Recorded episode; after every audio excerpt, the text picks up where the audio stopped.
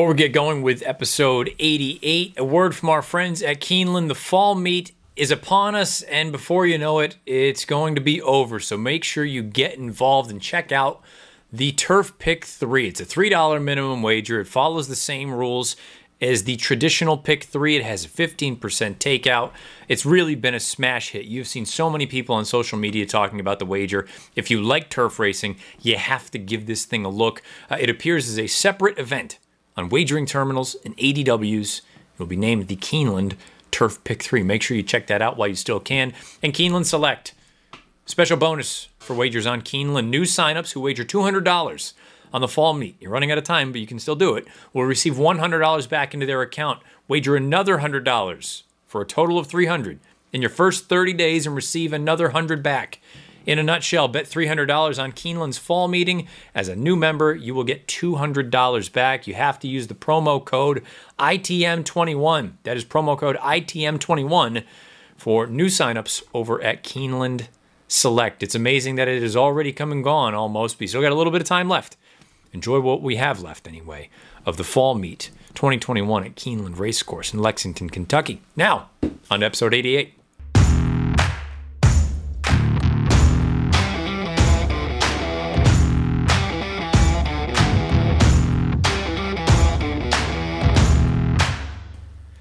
What's going on? Welcome into the Matt Bernier Show, part of the In the Money Media Network. My name is Matt Bernier. You can follow me on Twitter at Bernier underscore Matt. Today is Monday, October the 25th, 2021. This is episode 88 of the pod. However, you listen, thank you for doing so. So many ways. If you're somebody who likes just the audio, you're doing some other things, driving in the car, whatever it may be, Apple Podcast, Spotify, SoundCloud, InTheMoneyPodcast.com. If you're somebody who watches along over on YouTube, maybe this will be a good episode to do so. If you're typically someone who just listens to the audio, throw some replays up there, show you a value line, a far too early value line, but truth be told, probably not going to change a hell of a lot between now and Breeders' Cup Saturday. A value line for the Breeders' Cup Classic as we look forward to the World Championships coming up in less than two weeks' time out at the Del Mar Thoroughbred Club in Southern California. This race is one of those that I think initially I was a little bit, I don't want to say less than enthused, but it seemed kind of cut and dry. Past few months, opinion of the race has changed some. I do think it's a, a more interesting race. I think there are some layers to it. I'd be curious to get your thoughts either beneath the video player on YouTube or on Twitter at Bernier underscore Matt. Speaking of your input, next week's show is typically we did it last year, we did it with the Derby and the, the Oaks earlier. This should be your show, the Breeders' Cup preview show, where I need segments sent to me. 60 seconds preferred. A most likely winner, a vulnerable favorite, and a value play. Could be a long shot or it could be a horse that you just think you're going to get fair odds on. Breeders' Cup weekend, I know we don't have fields Pre entries come out on Wednesday. You have some time anyway, because the videos need to come in to this email bernier.matt89 at gmail.com by Friday at 2 o'clock. Anything beyond that, it's too late because I need to send all the video clips over to producer Craig so he can splice it all together and throw it out next Monday. If it's a very lackluster outcome or turnout, uh, I'll have to just call an audible and figure out something else. I don't have any submissions just yet, but you have until Friday at 2 o'clock. Email bernier.matt89 at gmail.com. I need a favorite who is a most likely winner. I need a vulnerable favorite, one that you're looking forward to trying to beat. I don't even know, need to know who you're going to try to beat him with or her. Just what favorite do you think is vulnerable and then a value play. It can be a three to one shot that you think should be eight to five. It can be a 30 to one shot that you think has got a big chance of winning one of the ra- these races or just hitting the board in general. Bernier.matt89 at gmail.com. I need those submissions by 2 o'clock on Friday. 60 seconds. No more. Anything longer than that, it starts to get bogged down. Just give me in and out quick, be to the point, and we'll be in good shape. Um, I, have loved when we've done it in the past, and I'm hopeful we can do it again here with this year's Breeders' Cup edition of the Matt Bernier Show. And then I'm sure there will be some sort of a production along with the boys over at the Players Podcast uh, next week out at Del Mar, something along those lines as we have done in the past. So But anyway, needed to make sure we got that piece straight and out there for all of you to hopefully get involved with. Uh, let's before we get into the Breeders' Cup talk with the Classic, and then we'll wrap up with NFL Week Eight forecasts from 538. We have to discuss the sad news about uh, fellow colleague from NBC in the past, Bob Neumeier, passed away this past weekend. He was 70 years old.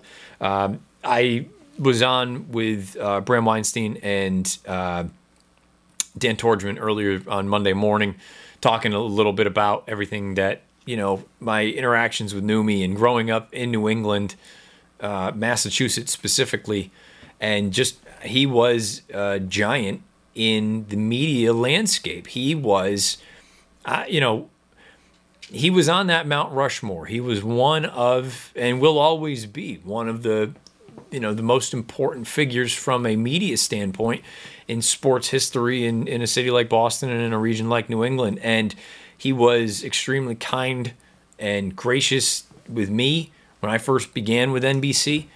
Um, and it was a bit of a, a, shell shock for me as someone who grew up watching and listening and hearing him um, to be working alongside him and being able to go back and forth and have him throw me a few jabs and, and have some fun with it. You know, that was that was Numi in a nutshell. And uh, his wife Michelle was fantastic. She's she's just the sweetest person ever. And and uh, honestly, Numi was just he was just a really good guy and uh, it's a shame that he he's no longer here. But he he lived a, a, fantastic life, and he was an important part of all of us. Anyone who's paid attention to horse racing for any length of time knows the name Bob Neumeier, and, and rightfully and deservedly so. So, R.I.P. to Newmy. It's unfortunate that uh, we start off with that sort of sort of piece, but um, truly a, a, great guy and and someone who you know he he didn't have to be as kind and open and, and willing to just shoot the breeze with me as, as he was when I was, you know, 24 years old or 25 years old,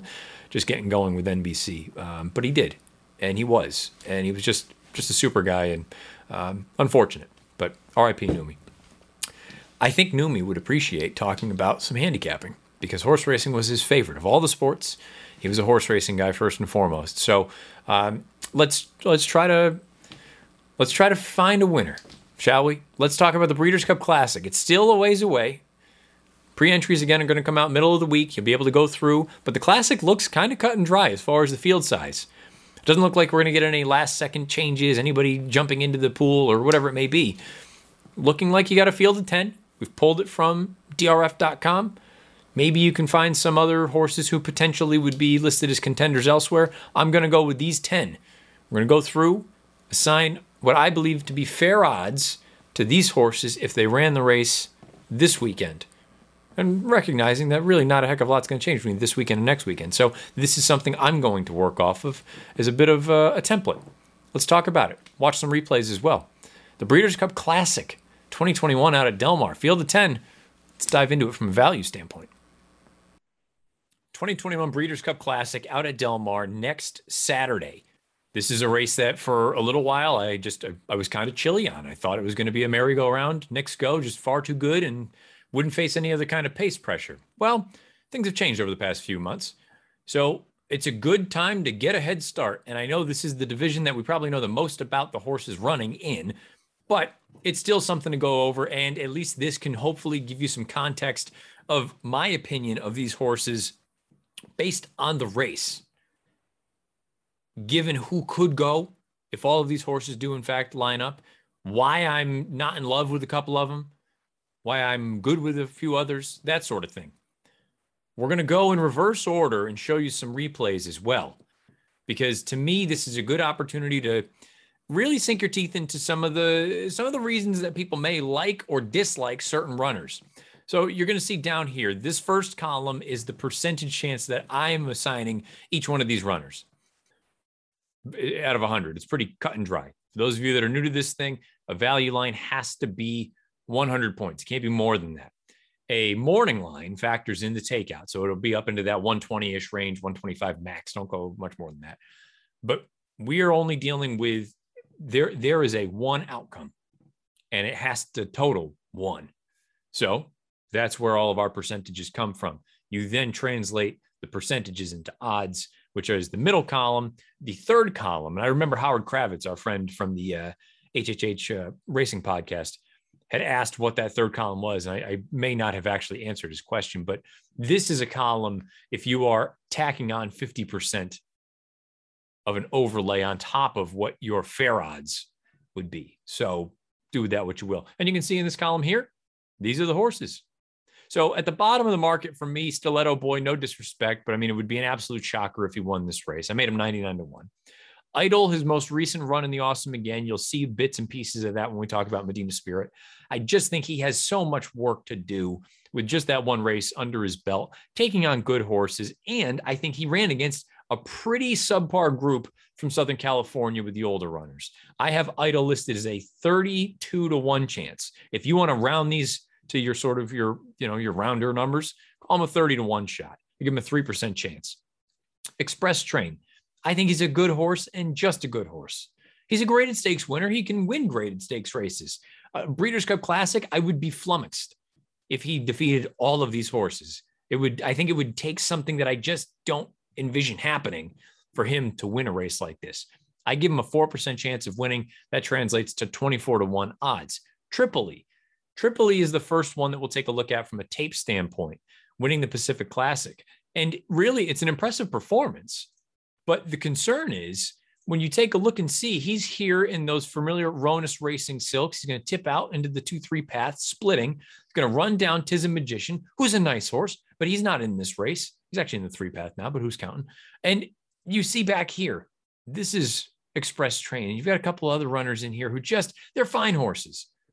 But I don't know that I look at this race with the fig that was earned and think this is going to be good enough to win a Breeders' Cup Classic. Keep in mind, you don't need to beat one horse, you need to beat all of these horses. So, could Tripoli defeat? I'm making it up. Max Player and Essential Quality and Knicks Go and Medina Spirit? Sure. But can he also defeat Hot Rod Charlie and Art Collector and Express Train and Idol and stuff? It just, there are so many horses and so many things that I think he would need to have go his way to truly be a threat in this race. I would give him about a 16 to 1 chance to win. And even at 16 to 1, I really wouldn't be all that enticed to use him. Art Collector, a bit of a wild card to me in this race. I give him an 11% chance to win, which translates to odds of 8 to 1. And I don't know I don't know if I'm giving him too much credit or not enough credit because he's a bit of a fresher face for Bill Mott. We know as a three year old, he showed, he really showed talent, but he was always kind of his own worst enemy, doing some goofy stuff. And then when they really tested him, it seemed like he didn't pass the test. Gone for a long time, comes back with Bill Mott. I've brought it up a few different times. He is a very unique case in that his last three races, and I think he should be given credit for this, all at a mile and an eighth, but they have been at configurations of one turn, two turns, and three turns. That's a very unique thing for a horse to be able to perform equally as well at three wildly different configurations, all of them at nine furlongs. I don't think the 10 furlongs will be an issue for him, but truth be told, he's got to answer that question. Here he is winning the Woodward on the front end, a one turn mile and an eighth at Belmont Park. In behind him is Maxfield, Forza Di Oro. On the far outside, you've got uh, Dr. Post. Down inside here, you've got Code of Honor. The concern here, and we'll, we'll take the tape back just slightly because he was just ever so early with his lead change. Right there, bang. Happens a little bit at Belmont Park. Still not something I love to see, though. Again, with a horse who's been quirky in the past and has missed time in the past. Don't forget that. He fights on very, very nicely here. I think it was a, a, a shrewd move for the connections of Maxfield to punt on the classic. And if I'm saying that, Art Collector, with the trip that he pulled in the Woodward, to win by a length and a half over a horse that I think they're making the right move of not running in this race. How much can I really like him? I'm making him eight to one, kind of not out of fear, but out of acknowledging that I could, I could be underestimating how good he is. But when I see that, and he's likely to be part of the pace scenario early or close to it, which figures to be fast. It just makes me wonder a little bit is he really this good? And I can say the same thing about another horse coming up in a, in a few moments. And that's probably why they land in that eight to one range. Now, typically on any given day, and truth be told, you shouldn't approach a race like the Breeders' Cup Classic any differently than you should approach any other race at any other point in the year. It's a horse race, singular. It could be the same as the third at Aqueduct on a Friday in January. They're still horse races. And the same principles apply. Typically, I don't want to be betting wild amounts of money on horses that are up over five or six to one, because for all intents and purposes, there's a reason that they're that high. And when I say that, I mean my actual odds, my personal value. I have no problem betting a horse at 20 to 1 that I made five or six to 1. Saw that a couple times the last TV run. But an eight to one shot, I typically, if I made them eight, I'm usually not going to be betting them to win because just purely from a math standpoint, they don't win as often as the shorter prices do. So, Art Collector, if he went off at something like 15 to one, I was sure maybe I would look at him, but I don't, I can't envision myself making a win wager on him. Maybe I'd use him defensively if, uh, because he's going to be a price in some sort of a pick if I play a pick, or maybe he can hang around for a piece if I'm playing a try or a super. But from a win standpoint, I just don't see myself betting him to win. There could be a horse at eight to one on my line that I would bet to win. We'll get to him in a little bit. But again, it kind of goes a little bit against, I am bending my own rules. Going from those five or six to ones being the, the max that I would play from my own fair odds line, eight to one, you're, you're kind of bending a little bit, but knowing that I would get a large price. That would be the only way I would be making a wager on those types. We'll get into that one in a little bit. Medina Spirit, I made him six to one. And you'll see that his piece here, if you're watching on YouTube, has it's highlighted green, meaning green light, you're good. You're within range. 14% chance of winning. Medina Spirit showed me quite a bit here in this race. This is the awesome again out at Santa Anita, not in who he defeated because I think you can look at this and say he beat a bad group. Why is that that impressive? The thing that impressed me the most, and he's already on the front end here as we turn for home. And look, Stiletto Boy is going to try and run him down, but Stiletto Boy is a fraction of the talent of this horse, Medina Spirit. He finally ran fast. When I say finally, it's not as though he was a slow horse before, but he would have been slow in the classic. And I look at him here with his ears pricked as they're crossing the wire. I think it's a really impressive effort from Medina Spirit. The key to Medina Spirit, and we'll talk about Knicks Go momentarily, is the running style. And that's why this race to me has become very, very interesting from a handicapping standpoint. Because I maintain that Medina Spirit and Knicks Go would not pass a parked car. I don't think either of them would pass anyone. Maybe by default, but not going and getting someone. There's a difference. If somebody starts to stop and you just go by them, you didn't pass them. You didn't go and get them. You you went by them, but you didn't go and get them. They came back to you. I don't think either of them would go and get the other one. I think they would be content to be right there and then hope that one of them, whoever made the front, spit the bit and they could inherit it. But I don't think the other one has that kind of mettle to go and get it, which is odd because Medina Spirit, I think, might be the toughest horse. Hmm. We'll call him, we'll call him number two as far as wanting to go and beat you in this field. The problem is he's like that when he's on the lead. He's never shown that he can do that from off of it. I made him six to one. I'll be very curious to see how the public bets Medina Spirit. Because if he he's let go at eight or 10 to one, that becomes a very intriguing proposition because he has a fast race. He has a running style that, in theory, is very conducive. We talked about it on last week's show. The profile on the main at Del Mar, he's going to be forward. I mean, he's already won at Del Mar. If he slips through the cracks, he presents a compelling case. And if we're being honest, the only reason he would slip through the cracks, I think, is because of all the nonsense that has surrounded him. And I'm not even going into the, you know, what, what this, that, or the other. just point being, I, I I think the public perception is that he's not as good as he actually is, and he's a very good racehorse. The running style is the key because he and Knicks go are gonna go. And if one of them blinks and lets the other one set the pace, not only will it compromise their chances, but it could compromise everyone's chances. I don't see that happening in a $7 million race or whatever the classic is. But crazier things have happened. Now, Hot Rod Charlie, I don't have his tape up. And that's an error on my part. But Hot Rod Charlie, I talked about it a few weeks ago after the Pennsylvania Derby. I'm making him eight to one here, an 11% chance.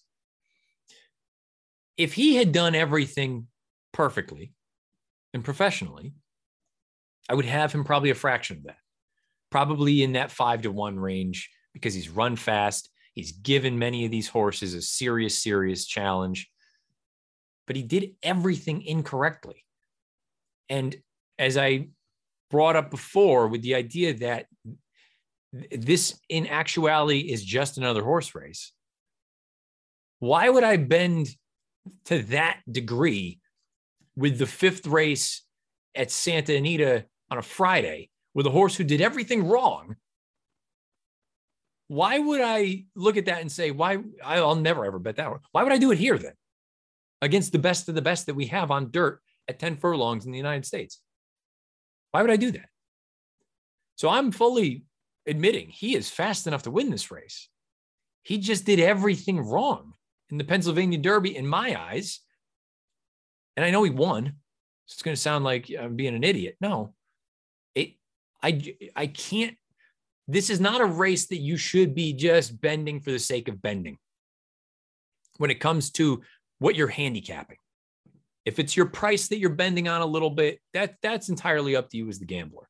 Your handicapping shouldn't change dramatically because it's the classic. And you got to put your put your heart aside. If you're somebody who loves Medina Spirit or you're somebody who loves Tripoli, you, you can't just bet with your heart. You got to use your head. Otherwise, you're going to go broke. Hot Rod Charlie, I think, is a really talented horse. But again, where's he going to be in relation to the pace situation? Maybe he gets first run. That could put him in a very, very advantageous position. But again, everything I saw mechanically, I hated in the Pennsylvania Derby. And that's enough for me to keep him at eight to one as opposed to down in that five to one range. The most polarizing horse for me in the race, without question, is Max Player. And I know that probably sounds silly because he's really never run a fast race in his life. He's kind of what Medina Spirit was prior to Medina Spirit's Awesome Again. The thing that is different with Max Player now is uh, when I watch him run at a mile and a quarter, he and essential quality may be the two in here that I actually think want every bit of it. Not saying the others can't get it, but these two may be the only ones that say, come on, give it more. I want every bit of 10 furlongs.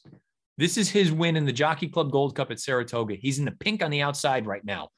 And Ricardo Santana is just sidling alongside Forza Di Oro. He's going to inhale this horse momentarily. And the best part of this run to me is the final eighth of a mile.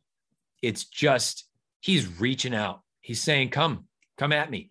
And no one else is going to get within shouting range. And he actually increases the margin here at the end. He's running his best at the end of the race. There aren't a ton of horses you can say that about at 10 furlongs. Usually they're the very, very gifted ones. The knock on Max Player is he's not very fast. In fact, he's he's slow. Let's not even say he's not very fast. He's slow compared to the best. He's got a career best fig of 102.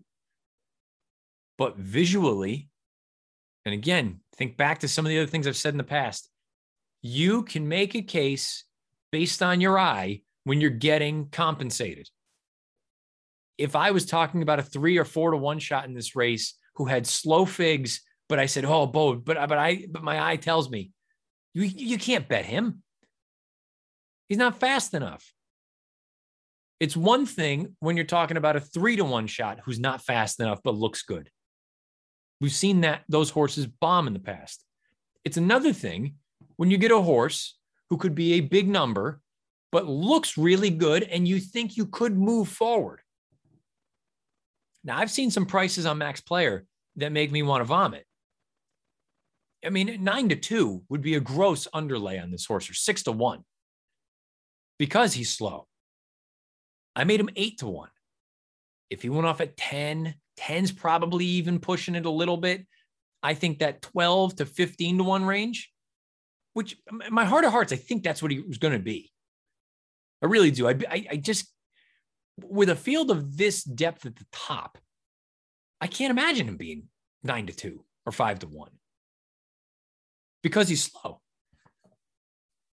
I think if he goes off in that 12 to 15 range, based on the tape, based on the way he's run his last two races at a mile and a quarter, albeit against inferior company compared to what he'll run against next Saturday afternoon at Del Mar. I think Max Player is sneaky, man. And I may be convincing myself to pick the horse. Luckily, I've still got time to worry about that piece. But from a gambling standpoint and from talking about it from a probabilistic view, I think Max Player is is intriguing. I really do. Now, the fastest horse in the race, if you let him just get out there and wing it, is Knicks Go. This is him winning the Whitney. Granted, we see Maxfield's name again. Silver State doesn't want to go that far. So skydiver, a shell of what she once was. And by my standards, I love him, but he's a grade one slash two. Knicks Go can put the boots to a field if you give him an inch. And the key is going to be twofold. I am not as dubious as other folks about his ability at a mile and a quarter. I, he's he has not shown me anything to suggest otherwise that he can't get a mile and a quarter. So why all of a sudden would I think he can't do it? But the dynamic of the race, if he and Medina Spirit go hammer and tong early, and they go 46, but they're looking each other in the eyeball, one of two things could happen. Keeping in mind, my theory is neither of them would pass the other one. Two things could happen. You could have a two speed number where Knicks go and Medina Spirit, they just go at it, and we have a duel for the ages. They go one, two, very much like the Del Mar Breeders' Cup Classic from 17 with Gun Runner and Collected. One, two. Whole way, they're just better than everybody else. Come and catch me. Nobody can. It, it is an entirely possible scenario with these two horses. Or they go 46 to the half. Or hell, maybe they go 45 and change. And they're looking each other in the eyeball. And they're getting close, let's say three eighths. Starting to feel it now. And normally, when no one would be coming at them because they are just so much better than everyone else, all of a sudden, here's Hot Rod Charlie all of a sudden here's max player and they're breathing down your neck. Okay now maybe Knicks go or medina spirit can put the other one away because just maybe the distance gets to him. Now you got to deal with those couple horses. Maybe art collectors there maybe even tripoli or, or express train. Maybe you can put them away. You got an eighth of a mile to go to win the big one. And then this guy shows up. The horse that i think will be the favorite when all is said and done and I think deservedly so, essential quality. This is his win in the Travers. And I think the reason there is potentially trepidation for some folks is he is not the flashiest thing you've ever seen. But boy, does he want to win. And you can't, it's not an intangible you can measure. He had no business really winning this race. Midnight Bourbon, and I can say the complete, I can say the same thing about Midnight Bourbon. He had no business losing this race, but for, and I'm going to run it back one more time just because. I mean, I'll pull it back even farther as they're going into the far turn. Uh, Luis Saez has got to start pumping on essential quality here pretty quick. And for a moment, it looks like he's just kind of going up and down. But there's something to be said about the will to win. He wants to beat you. Arrogate had it. Arrogate wanted to beat you. Now, Arrogate had brilliance that essential quality has not shown. And it sounds like, based on the news coming out, this will be Essential Quality's last race. Maybe this is his his ultimate send off, and he does show that brilliance that we just haven't seen from him. But he's as gutsy. He feels blue collar. Let's get into a fight. I like a good fight kind of horse. I don't have any concern about his ability at 10. I don't have his, his any concern about his ability to adapt to pace scenarios.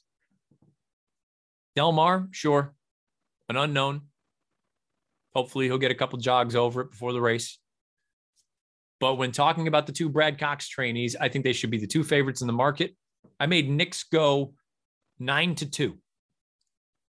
Well, technically, I, I made him five to one. We're rounding up 17% closer to five. So a five to one shot for Knicks Go. And it's purely because of the other pace in the race. If Medina Spirit somehow clears, I don't think Knicks Go is going to go by. I think he's a, a candidate. To be honest with you, I think they could both be candidates to run out, which could then be a very attractive gambling situation because you're going to then just by default you would get prices that could hit the board somehow. I made essential quality seven to two as fair odds. Now, I'm sure some of you are going to look at this and go, well, what happens if you don't get fair odds in any of them? I mean, the, you want the, the truth? Truth, then you shouldn't bet on any of them. Factoring in that it is just another horse race. It may be the biggest one that we have here in the United States, but it is just another horse race from a gambling standpoint. I guess there's a chance you get seven to two on essential quality. I would be stunned. I think he's probably two to one or five to two. But you never know. Crazier things have happened. We saw the wagering in last year's classic. Tom's d'Etat took a wicked amount of money early on. He deserved to take some money. I didn't think he deserved to be the favorite. Tiz the Law took a ton of money. That one at least made a little bit of sense, but uh, you know, this is a an interesting group of horses. And uh, again, I would encourage you to go through and do this exercise if you've never done it before. All you need to do is assign a percentage to each one of these runners and make sure that all of their percentages, the sum equals 100 or one if you're doing it fractionally. And then all you're doing is dividing by one. One divided by the number, the percentage. And then you take that and you subtract by one. There are your odds.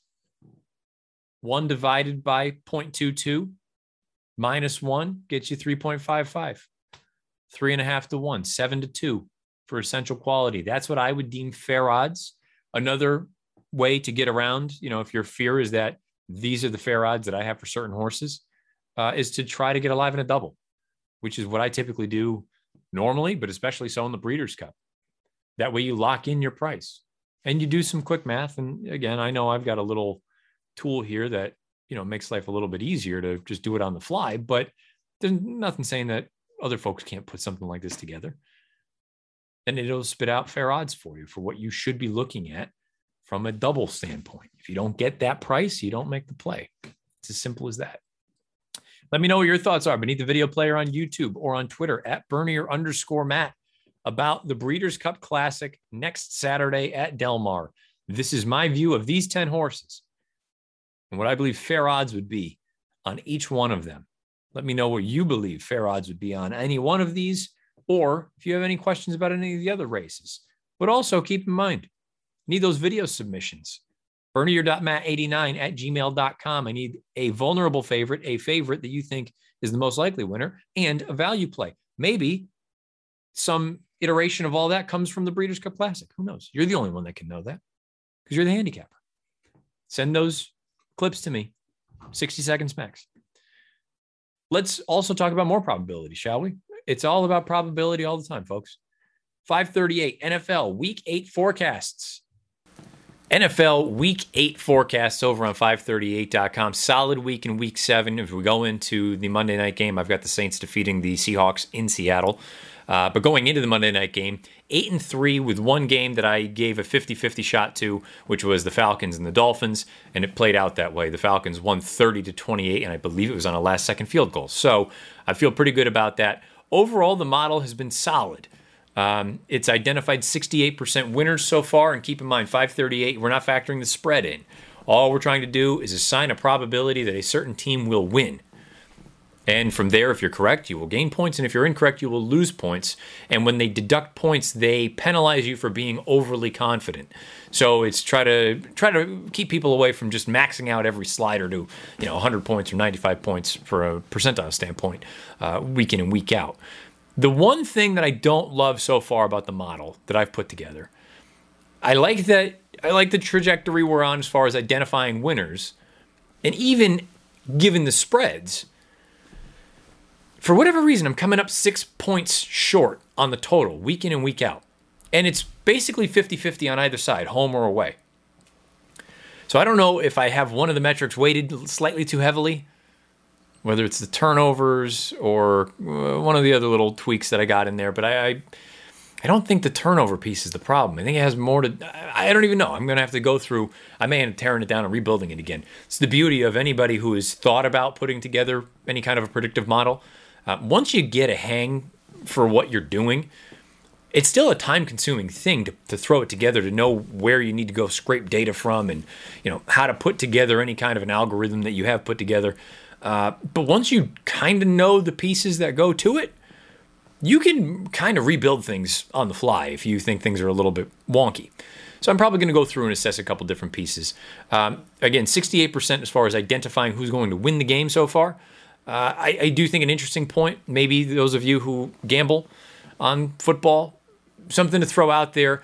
Most people use sort of conventional wisdom two points, three points for home field advantage, uh, somewhere in that ballpark. Some folks use two and a half.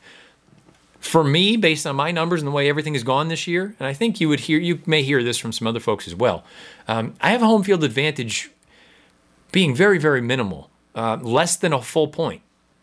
I have right now uh, home field advantage in the NFL through seven weeks as uh, 0.98 points. So, again, not even a full point advantage for being home.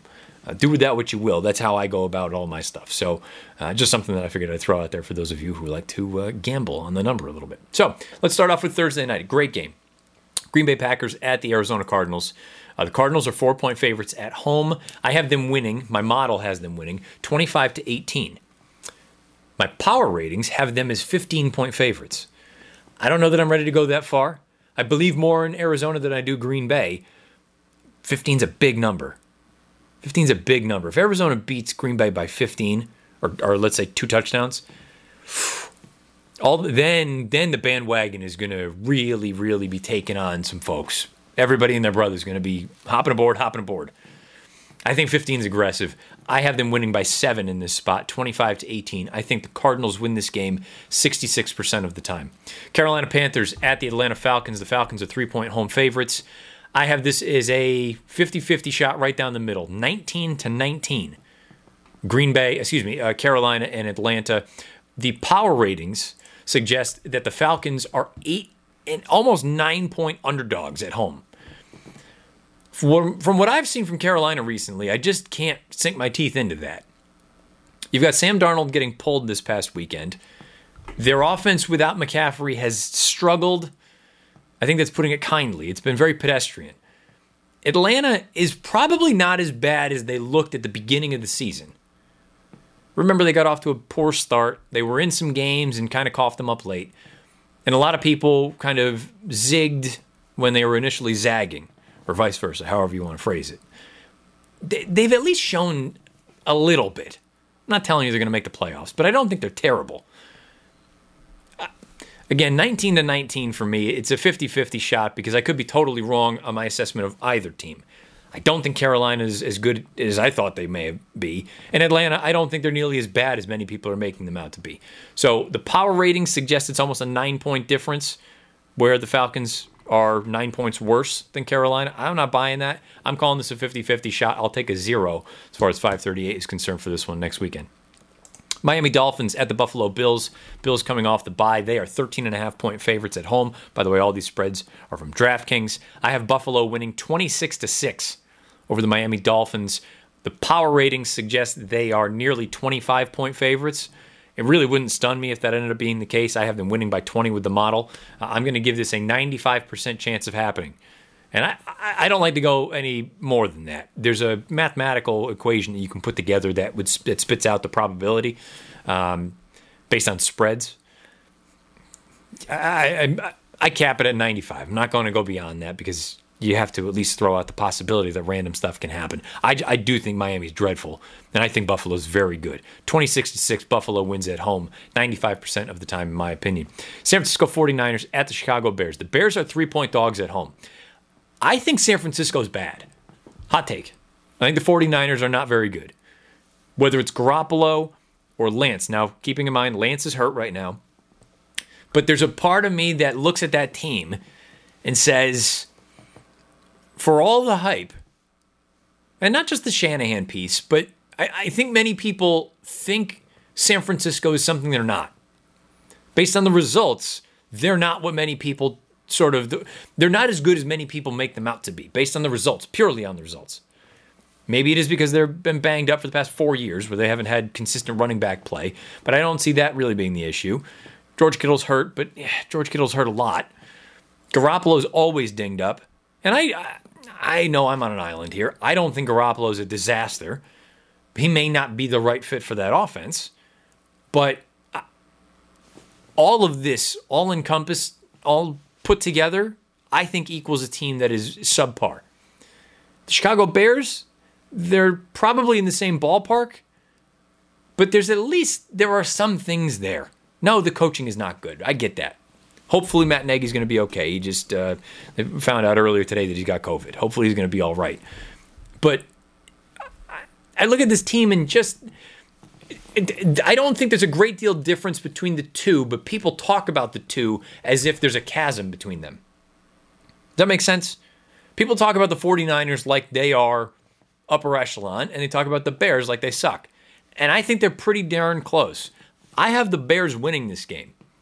20 to 16 at home. And based on my power ratings, the 49ers should be four point favorites. I'm not going to go, I'm not buying it.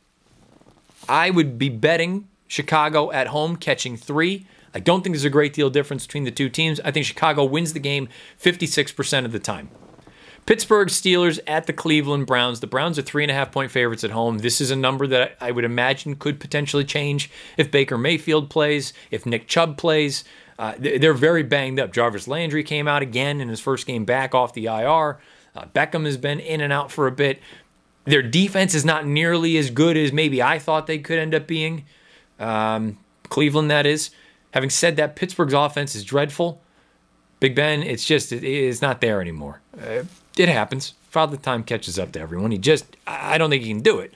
But Cleveland has been very, very odd in that they've had some games that have been shootouts. Didn't they have that that wild 47-42 game against the Chargers a couple weeks ago? And then they can just as easily have a game like they did against Minnesota, where it was 14 to 10 or whatever the final was. I have a funny feeling about this one. The power ratings, my power ratings, have the Browns favored by one. My model has the Steelers winning by one in Cleveland. I'm going to go with Pittsburgh 18, Cleveland 17. Pittsburgh winning 57% of the time. again, could be totally wrong, but the number's a little funny. If Mayfield plays, it probably changes some. But let's be be honest, most of my stuff that I use is pulling from data from this season and now we're pulling a little bit less from last season. But Mayfield was playing all along. I don't know that that number was going to change as far as my model is concerned or my power ratings are concerned a, a great deal. I'm going to go with Pittsburgh winning this game over Cleveland in Cleveland 57% of the time. Tennessee Titans at the Indianapolis Colts. The Colts are one point dogs at home. It's effectively a pick, but Indianapolis plus one right now. Uh, my power ratings have the Colts as one point underdogs at home. I think it makes sense. I think a lot of people are looking at what Tennessee has done recently, saying, look, they are much better than maybe they showed early on. I'm still not buying it. I think Tennessee is a flawed team. Defensively, they can't really do a heck of a lot. And I, I recognize they held Kansas City to three points. Kansas, there's something wrong with Kansas City. Not just that their defense is awful, but I, the pressure is mounting on the offense to make up for the defense's deficiencies. And I think Sunday was just the perfect storm where all hell broke loose and they just couldn't get out of their own way. I think it inflates the way people look at Tennessee. Also, with that game against Buffalo two weeks ago, I, I won't take anything away from the Titans with that game. They they beat Buffalo, which stunned me. But I I'm just not ready to buy into the Titans. I'm just not. Some of the losses earlier and the way that they played in some of those games, I just good teams don't do that in my opinion. They just don't. A couple little hiccups here or there. They played woeful, woeful opponents. And and either you want to say they played down to their level or they didn't show up. Neither is good. I'm not ready to fully buy into the Titans. I think the Colts win this game at home, and I think the Colts are going to win that division. I have Indianapolis winning 23 to 18. I have them winning 62% of the time over the Titans in Indianapolis. Another team that I don't believe in Philadelphia Eagles at the Detroit Lions. The Lions are three and a half point home dogs. I don't love the Eagles, but I don't think Detroit's any good. And when I say that, I know they've got some fight in them. But when push comes to shove, I don't think they've got the horses. I just don't. Philly's at least got some weapons. My power rating suggests the Lions should be a little more than two and a half point underdogs, 2.8 points to be exact. My model suggests that they're two point underdogs. So there's a lot of synergy here. A lot of things are lining up. I think the Eagles win in Detroit 20 to 18 on Sunday afternoon. Philly wins 61% of the time. And it's not a vote of confidence for the Eagles. I don't think they're any good either. The Los Angeles Rams at the Houston Texans. The Texans are 14 and a half point home dogs. That is a that's a spicy meatball right there. 14 and a half points at home. The power ratings suggest they should be 21 and a half point dogs at home and the model suggests they're going to lose by 15. So do with it what you will. I have the Rams beating the Texans in Houston 25 to 10. That's a 95% probability. Cincinnati Bengals, who uh, they look legit, at the New York Jets. This is one that I'm sure is going to seem a little bit weird. Jets are nine point home dogs. You're not going to have Zach Wilson out a few weeks with the uh, PCL sprain or whatever it is. Bengals coming off of a absolute drubbing of the Baltimore Ravens. I think you're going to find out if the Bengals are are, are the Bengals I don't want to say for real for real versus just for real, but I'm hopeful some of you understand my point. If you're for real for real, you don't have any letdown here. You go into New York, you just beat the ever loving you know what out of the Jets. You you hang 30 on them and you win by 3 scores if you're good, if you're for real, you're going to win the game. But this is a prime position, in my opinion, where you may get a little bit of a letdown. And then I see the power ratings. I take a look at the number, it's massive almost 24 points. The power ratings suggest the Jets are nearly 24 points worse than the Bengals. The model, though, crunches the numbers. Cincinnati 17, New York Jets 11. I know 11's a funny number, but think about it from a game script standpoint. Who knows? Maybe they're down 14 nothing, start trying to go for two, things like that. I, I wonder if this is going to be one of those games that Cincinnati will escape. You would think going into it they're going to win by 100. But I, I just I wonder if this is a little bit of a letdown game. And if they go out there and hang a million, that's when I'll probably look at it. And I know it sounds silly because it's the Jets, and who cares? The Jets are, are bad. But that's good teams destroy bad teams. They don't just beat bad teams, they destroy them. And when I say good teams, I mean the cream of the crop. Cincinnati, I don't think anybody can sit here now and argue that they're not legit. How legit are they, though? I think the Bengals win this game 69% of the time. Again, the power ratings say this is off the charts, that it's it's a, a four score game. Model, I'm going to go with the model. Cincinnati 17, Jets 11. New England Patriots at the Los Angeles Chargers. Chargers are five and a half point home favorites. My model suggests that the Chargers win this game 22 to 17. The power ratings suggest they are less than a one point favorite. I like everything I'm seeing from the Patriots. I've talked about it before. Despite the fact that the record is not very good, I, this was not the year that I'm looking at thinking Super Bowl. You just got to see do you have the guys? Do you have pieces? A, do you have the guy, quarterback? They do. I, I all in on Mac Jones. Some of the additions on offense, no, the wide receivers, they probably overpaid for a few of them, specifically Agholor, specifically Bourne. The tight ends, I don't have a problem with. Jonnu Smith got hurt the other day, but Hunter Henry, no, he's not going to go for 150 yards like Gronk used to or anything like that. But he's a good red zone target for somebody like Mac. Jakobi Meyers is their best receiver, period. Damien Harris looked much better yesterday. Granted, it was against the Jets. I think things are trending the right direction. Can they go to LA and beat the Chargers? They could. They absolutely could. I, I'm not expecting it, but they could. I think the Chargers beat the Patriots in LA 61% of the time. I have the Chargers winning 22 to 17. Jacksonville Jaguars at the Seattle Seahawks. Seahawks are three and a half point home favorites. I have Seattle winning 22 to 14 over the Jags. The power ratings suggest the Seahawks are almost 13 points better than the Jaguars. Seems like a big number because Seattle's a little bit dinged up. Keeping in mind that the power ratings are factoring in everything that has happened already. So, including the games with Russ. Uh, as opposed to Geno. That number could also change slightly based on whatever happens tonight in the Monday night game. Uh, 71% of the time, though, I do think Seattle holds serve in whatever the field is called now. In Seattle. Just leave it at that. Washington football team. They're on the road at the Denver Broncos. The Broncos are three point favorites at home.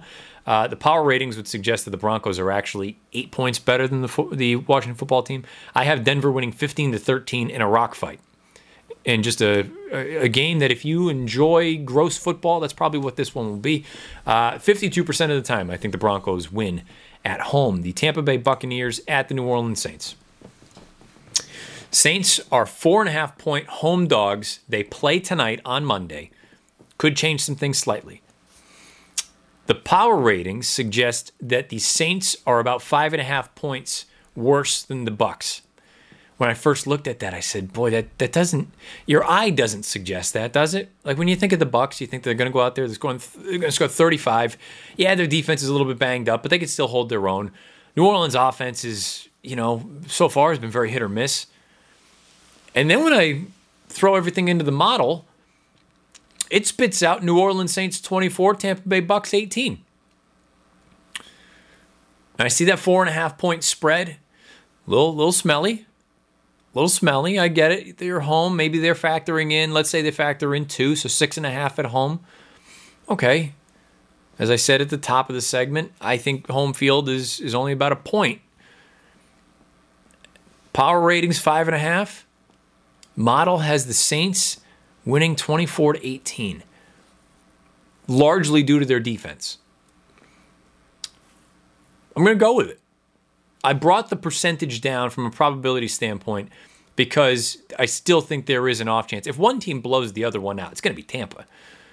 But if it's a close game, nip and tuck back and forth, maybe that defense can keep New Orleans in it. And maybe Tampa's defense is just weak enough that Jameis isn't going to totally screw things up. Maybe Alvin Kamara has a big day. Granted, you can't really run against the Bucks, but the good news about Alvin, he's just as effective as a pass catcher as he is a running back. I'm going to go with it. You gotta you gotta be bold sometimes. New Orleans 24, Tampa 18 next week. 52% chance for me of New Orleans defeating the Bucks at the Superdome. Dallas Cowboys at the Minnesota Vikings. The Vikings are two and a half point home dogs. I have the Cowboys defeating the Vikings 23 to 20. Power ratings would suggest that the Vikings are four points worse than the Cowboys. So these numbers are all very much in line. I'm going to stick right with it. I think it'll be a fun game to watch. I think Dallas wins 23 to 20 at Minnesota and the Monday night game. You have the New York Giants at the Kansas City Chiefs. This is genuinely a must win for Kansas City. The book has Kansas City minus 10. My model has them winning 25 to 15. There's your 10. My power ratings only have them favored by 7 over the Giants, which to me speaks volumes about where the Kansas City Chiefs are right now that you're only a touchdown favorite in one sort of assessment of your ability over the Giants. Now, the Giants aren't awful, but they're not good. I think the Chiefs win 70% of the time, which if we had if you had asked me about this at the beginning of the season, this would have been a 90 to 95%, I think. I really do. I don't I don't know how it wouldn't be. But their defense is terrible, and I know that 15 point number for the Giants sounds low when we see that a Pee Wee football team or a Pop Warner team could run on the Chiefs. But I have to think the talent's gonna gonna win out in this spot where you you have to win. It's Monday night. If you lose, it's genuinely over. And what are they? Right? Are they two and five? I gotta look it up now, on the fly. Everybody loves a good uh, research piece on the fly. The three and four. I mean, you can't you can't fall another game behind a Raiders team who's uh, Raiders are on bye next week, right? So I quick look through that again. I mean, I, assuming the Chargers beat the Patriots, you you can't fall two behind both Vegas and the Chargers. And really, with the Chargers, tack on a half game because they've already defeated the Chiefs once. I, I must win for the Chiefs on Monday night. I'm not breaking any news there. I'd be terrified to take the, to to lay the 10. But I do think they win 25 to 15, 70% of the time at home at Arrowhead over the New York Giants. Let me know what your thoughts are about the Week 8 slate in the NFL. If you're someone who has gotten involved over on 538.com, again, I think there are good, useful pieces to show you. You're making a projection of odds, the likelihood of certain things happening. It's what I talk about with the value lines, what we talked about at the top of the show with the Breeders' Cup Classic, assigning percentages. How often, if they run this race 100 times, how often do each one of these horses win? And you have to think of it from if they totally unforeseen circumstances can happen. That's why it's very unlikely that you get horses that are truly 0% throw them out. Because you have to think in the big picture of life, random things happen. Who's to say a 99 to 1 shot can't win a race like the Classic? It's happened before. Actually, I believe it was 132 to 1, but who's counting? Point being, this 538 exercise, I think it goes a long way, not just for football, but for horse racing and just gambling in general. Going through and assigning probability, you have to do it if you want to try to be successful in the long run. I firmly believe that. It's the thing I'm going to continue to push uh, for as long as I'm doing this sort of stuff. Uh, you can follow me on Twitter at Bernier underscore Matt. Please, however you listen to this thing, rate, review, and subscribe. If you're listening from one of the podcast apps, uh, we appreciate it. Any kind of review is welcome, positive rating, whatever it may be. If you're over on YouTube, search bar Matt Bernier Show, you get this episode along with all the ones from before. Make sure that bell icon's lit up so you get notified anytime new content is uploaded to the In the Money Media channel. And for one last time, if you want to be part of next week's show, we need to have your submission. Most likely winner, a favorite that you're against, and a long shot, a value play. It can be kind of whatever you want to call it. Let's just go, let's go with value. A most likely winner, a favorite you're against, and a value play. Bernier.matt89 at gmail.com. Need it by Friday at 2 o'clock. If I don't have it then, I can't get them over to producer Craig, and I haven't received any yet. So if it ends up being a complete flop, we'll know, you know, you may see me again it'll be a very very short short show next week, but I want to hear your opinions as we inch closer and closer to the Breeders' Cup World Championships out at Del Mar next weekend. Think about that. Next weekend. We're already there. It's going to be fun. Looking forward to it. Until then, best of luck however you play, whatever you play, and wherever you play. This has been the Matt Bernier Show.